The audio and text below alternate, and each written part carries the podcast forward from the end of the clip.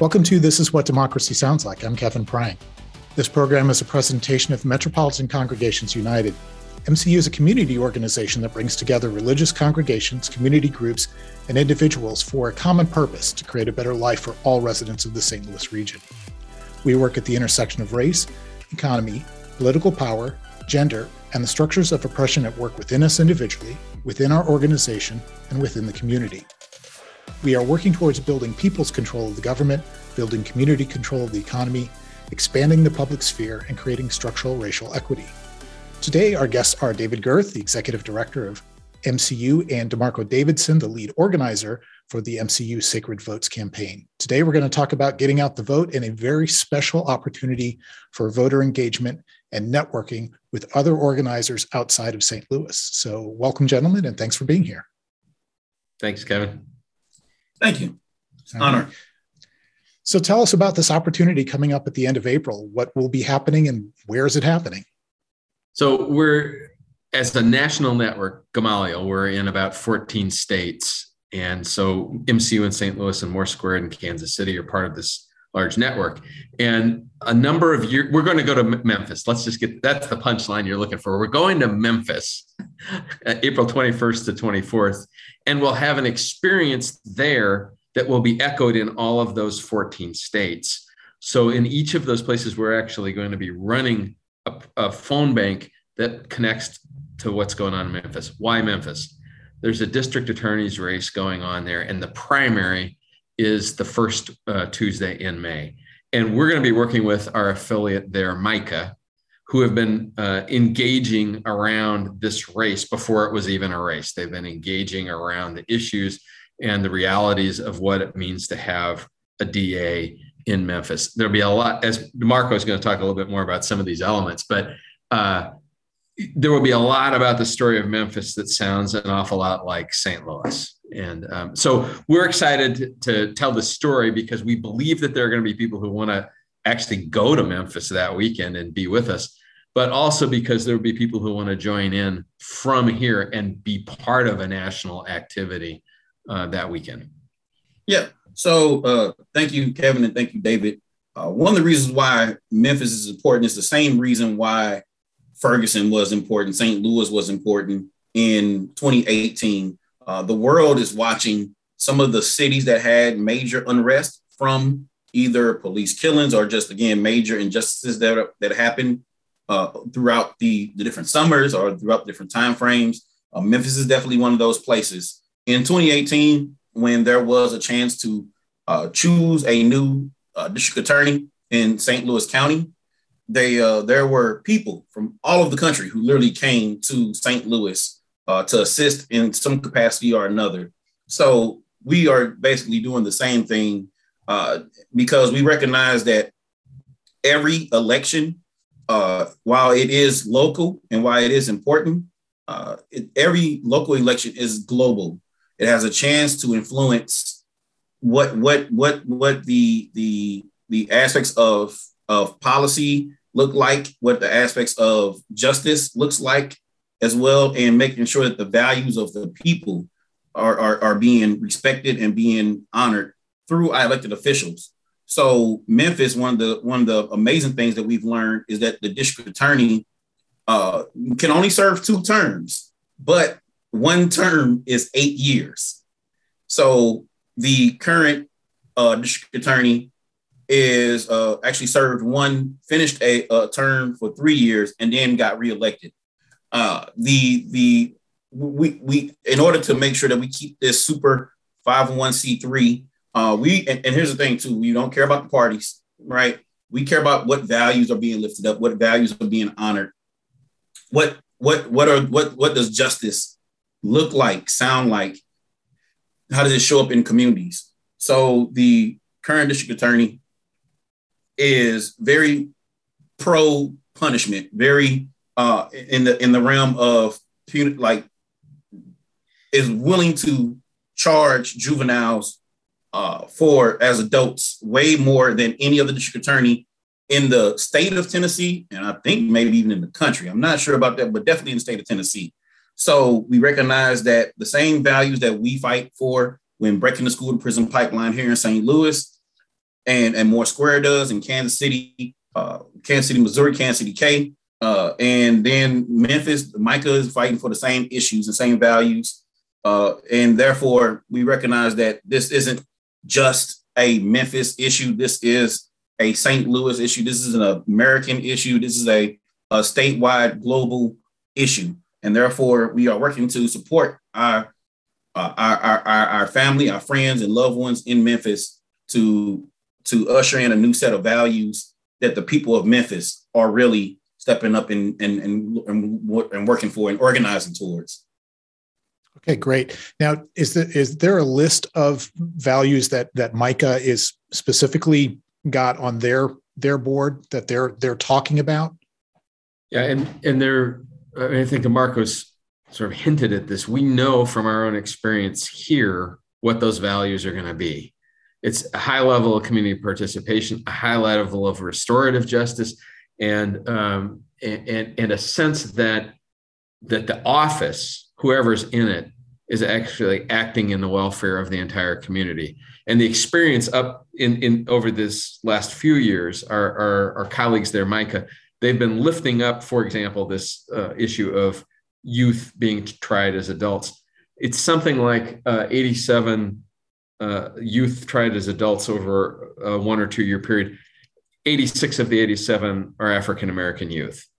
So it's it's it's the kind of jarring numbers that even in St. Louis we sort of say, wait a minute, there's something really wrong, and we've seen some uh, pretty horrendous disparities. So so bringing down those disparities is obviously a first goal, but it's not enough because that's a reflection of what a particular office holder has been doing. But what we're finding is that just like here, it's not just about who's in the office, it's about the whole system that's wrapped around that office and about the deep structures that surround that office. And it's part of why we're we're excited to be in Memphis in April because we're going to be there right after the anniversary of Dr. King's assassination. We're actually starting our day on Friday with some leadership development training and orientation, but we're going to be at the Civil Rights Museum at the Lorraine Hotel to make sure that we remember why Memphis is important, that the the fight. So to get back to your question, Kevin, about values, right? These values go back to why Dr. King was in Memphis in 1968, because he was there with the sanitation workers, public employees who are being killed on the job um, trying to serve the community. Um, and so I, I think it, it, it just resonates that Memphis, like St. Louis, is still fighting generations old struggles for racial equity. And this is an opportunity. I'm going to add one thing, Kevin, um, about this. The, the other value that Mike and their partners in the region are lifting up is another thing that DeMarco brought up here. It, the, the, voter turnout rates on this kind of an election, this there the the primaries in May and then the general election for these local offices in August. You know, if you get 40% of the community to turn out, you're you're fortunate, you're excited. So the majority of the population is not actually weighing in on who should be in that office and what kind of person should be on office and which which issues are being embodied by the person who wins the office.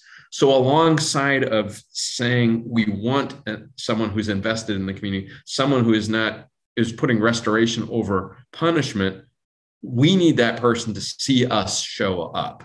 They need to know that they have not only the support of the community, but they have accountability to the community. And 40% of the vote doesn't get that. That's part of why we're going for the primary is to begin to mo- help move those numbers up, even in a primary.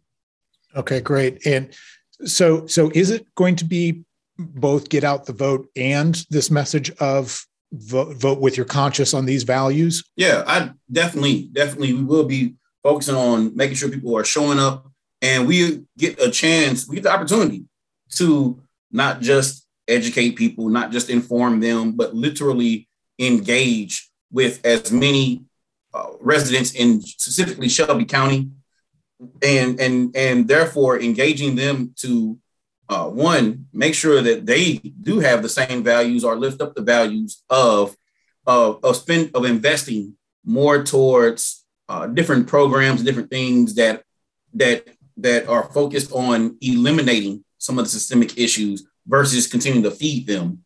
Uh, and therefore, we got to make sure that those those values are getting lifted up and getting getting getting emphasized by the community themselves. So then, when it does come time to have the the general election, because right now it's just primaries. When they have the general election, the community can lift up those values and, and actually ask, agitate, uh, and hold accountable the whoever gets elected, because that's what the community is asking for. So we definitely are understand that.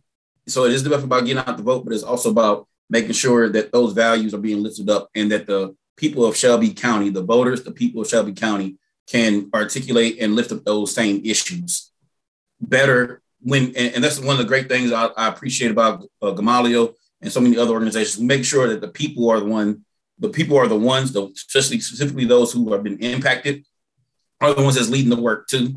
Uh, so we might be there for a weekend, but when we leave, the community has to be even stronger, and therefore we are hoping that Micah and even some of the other uh, Tennessee affiliates are even stronger too. And uh, David, you had mentioned something earlier about there there being echoes in the other Gamaliel uh, organizations and cities. What what will those echoes be? What's going to be happening alongside the the feet on the ground in Memphis?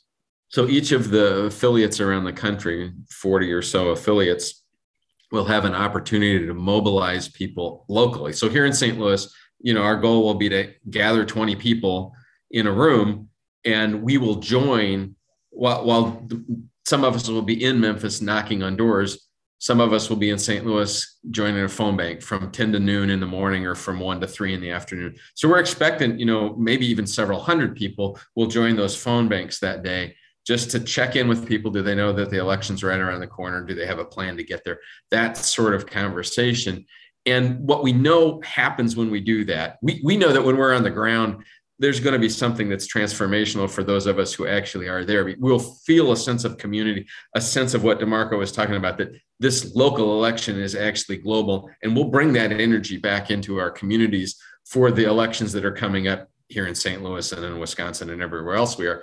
But we think that folks, even just joining the phone bank, will have that sense of, wow, I was part of something much bigger. And when are we going to do this here? we want we want to use this moment to generate energy in each of our locations to do the same kind of work and it's there right so so we know that when you want to do something well this kind of spark of a day like this can really um, get the work moving faster and with a, a new and renewed enthusiasm that's a that's a pretty amazing thought to think that there will be this team from across the country that'll be at, participating in the same event on the same day. That's got to be energizing. And we all know, we all know every one of our communities. Maybe it's not the DA, maybe it's somebody else, maybe it's a different office, but we all have a version of this story in our own communities. So we really are tied together this way. Yeah, definitely. And I've actually have had the honor to uh, be trained by people from Tennessee and also train people in Tennessee in integrated voter engagement, one of the things that I always share with them is that my self interest in training, being somebody from St. Louis, Missouri, but training, whether it's uh, uh, Memphis, Nashville, or Chattanooga, uh, I recognize that Missouri and Tennessee have a lot in common and on how the how the state itself is ran. Uh, we are, and again, keeping it 501c3, uh, we have certain cities, metropolitan areas that are what, what some which what some would would would consider progressive, uh, but in a state that has a state legislation that uh, I can't even pretend like I can't even use the word conservative anymore because conservative is supposed to mean like we maintain certain things. Conservatives in certain aspects is removing or reducing or going backwards at some point.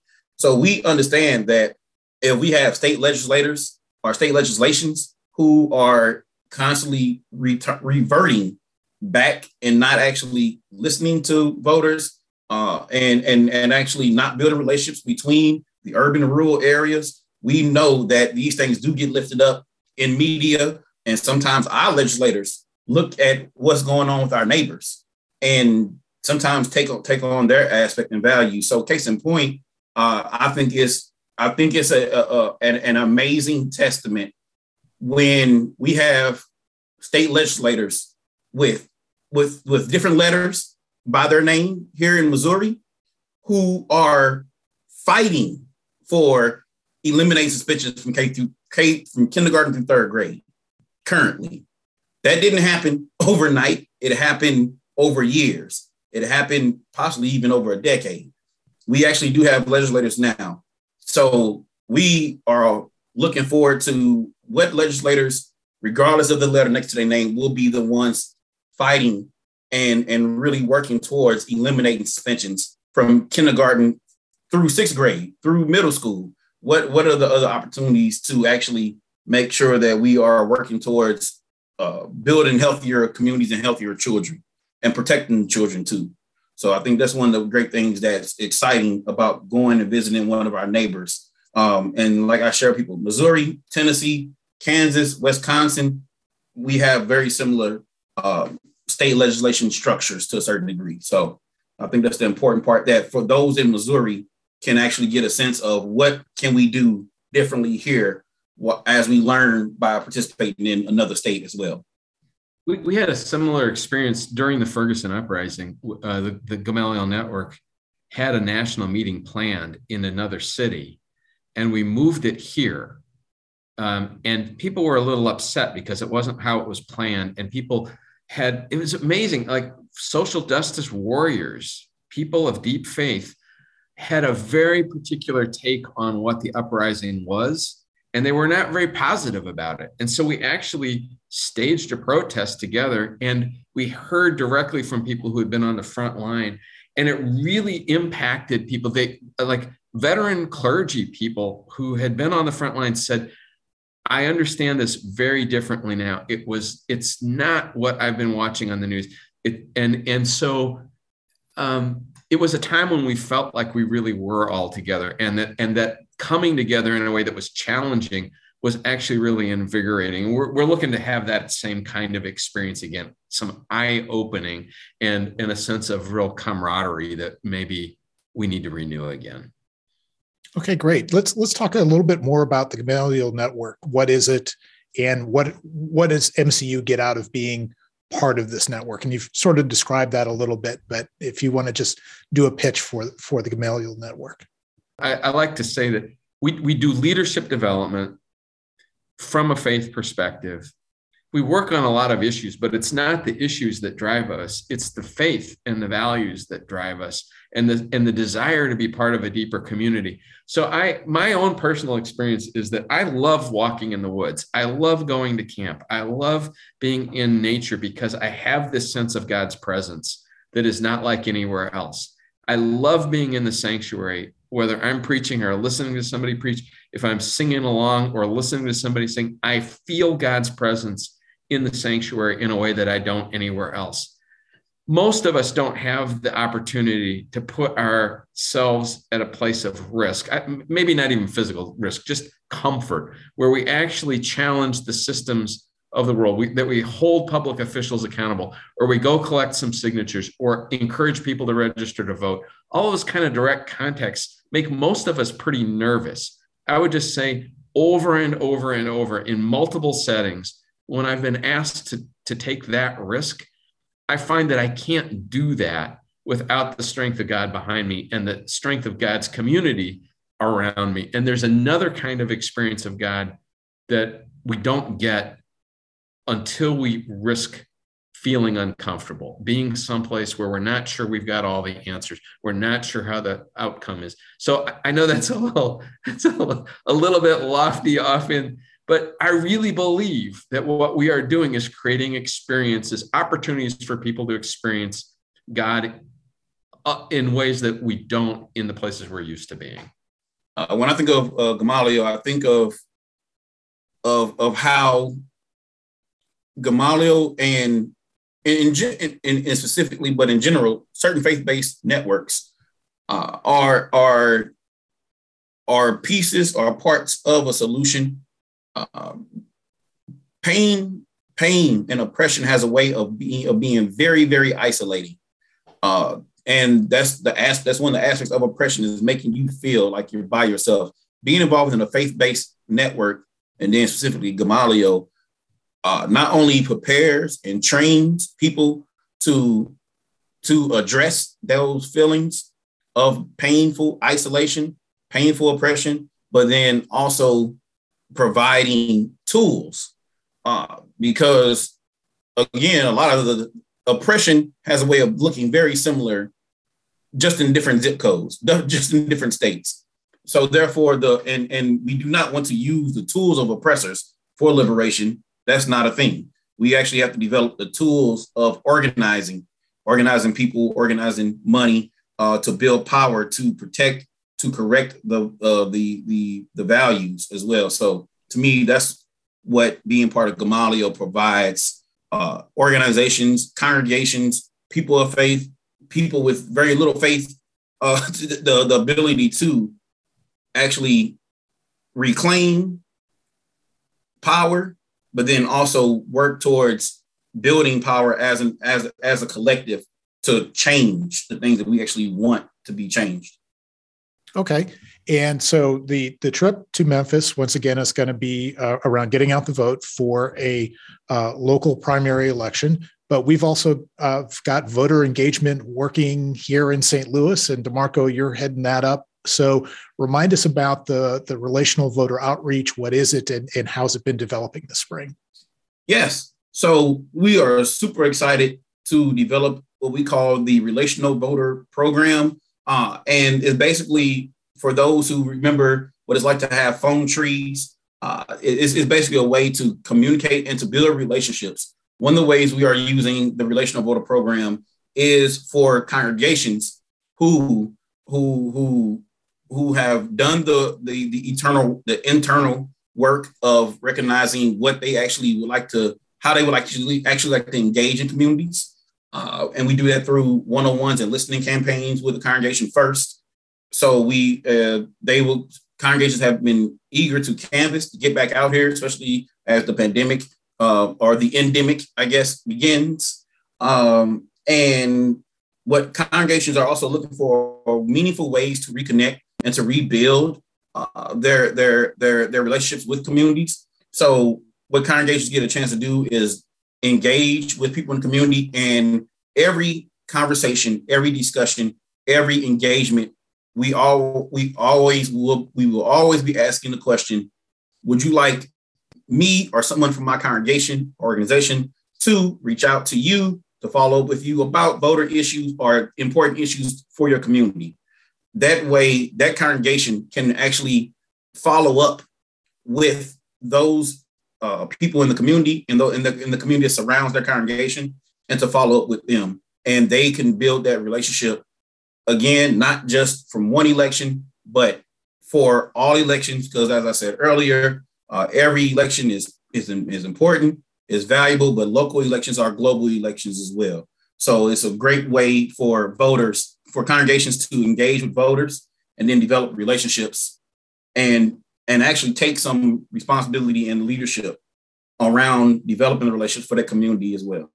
What I would just want to wrap up with is what other things are going on with MCU this spring and the summer? Is there anything else you want to uh, promote um, before we we say goodbye? two big things. May 19th, we have a fundraiser in gala at the Polish Heritage Center, and um, we'll have that registration information up real quick. It's $50 a ticket, $350 for a table. And it's going to be a lot of fun. We're going to celebrate the work, raise some serious money, and finish with dancing in the street. That's the theme. And then in July, um, in July, we're going to repeat a version of the air quality march that we did last year. Again, we'll we'll start putting things out about that a little bit closer. But but the third week of uh, July, we'll have the air quality march. We connected between Missouri and Illinois groups and marched across the bridge uh, up in North St. Louis by uh, Hyde Park and um, and had some great food and some great music and lifted up the issues of air quality in the community that that know no boundaries state lines or rivers don't keep us from polluted air All right, so I want to thank our guests today, David Gerth, the Executive Director of MCU, and DeMarco Davidson, the lead organizer for the MCU Sacred Votes campaign. If you are ready to join MCU in the work for justice in the St. Louis area, contact us at 314 367 3484 or email us at office at mcustl.com. You can also learn more and contribute to MCU at our website, mcustlewis.org. Also, be sure to follow us on Facebook, Twitter, and Instagram for news and events. I'm Kevin Prang, and you've been listening to This Is What Democracy Sounds Like. Tune in again next time, and thank you for listening.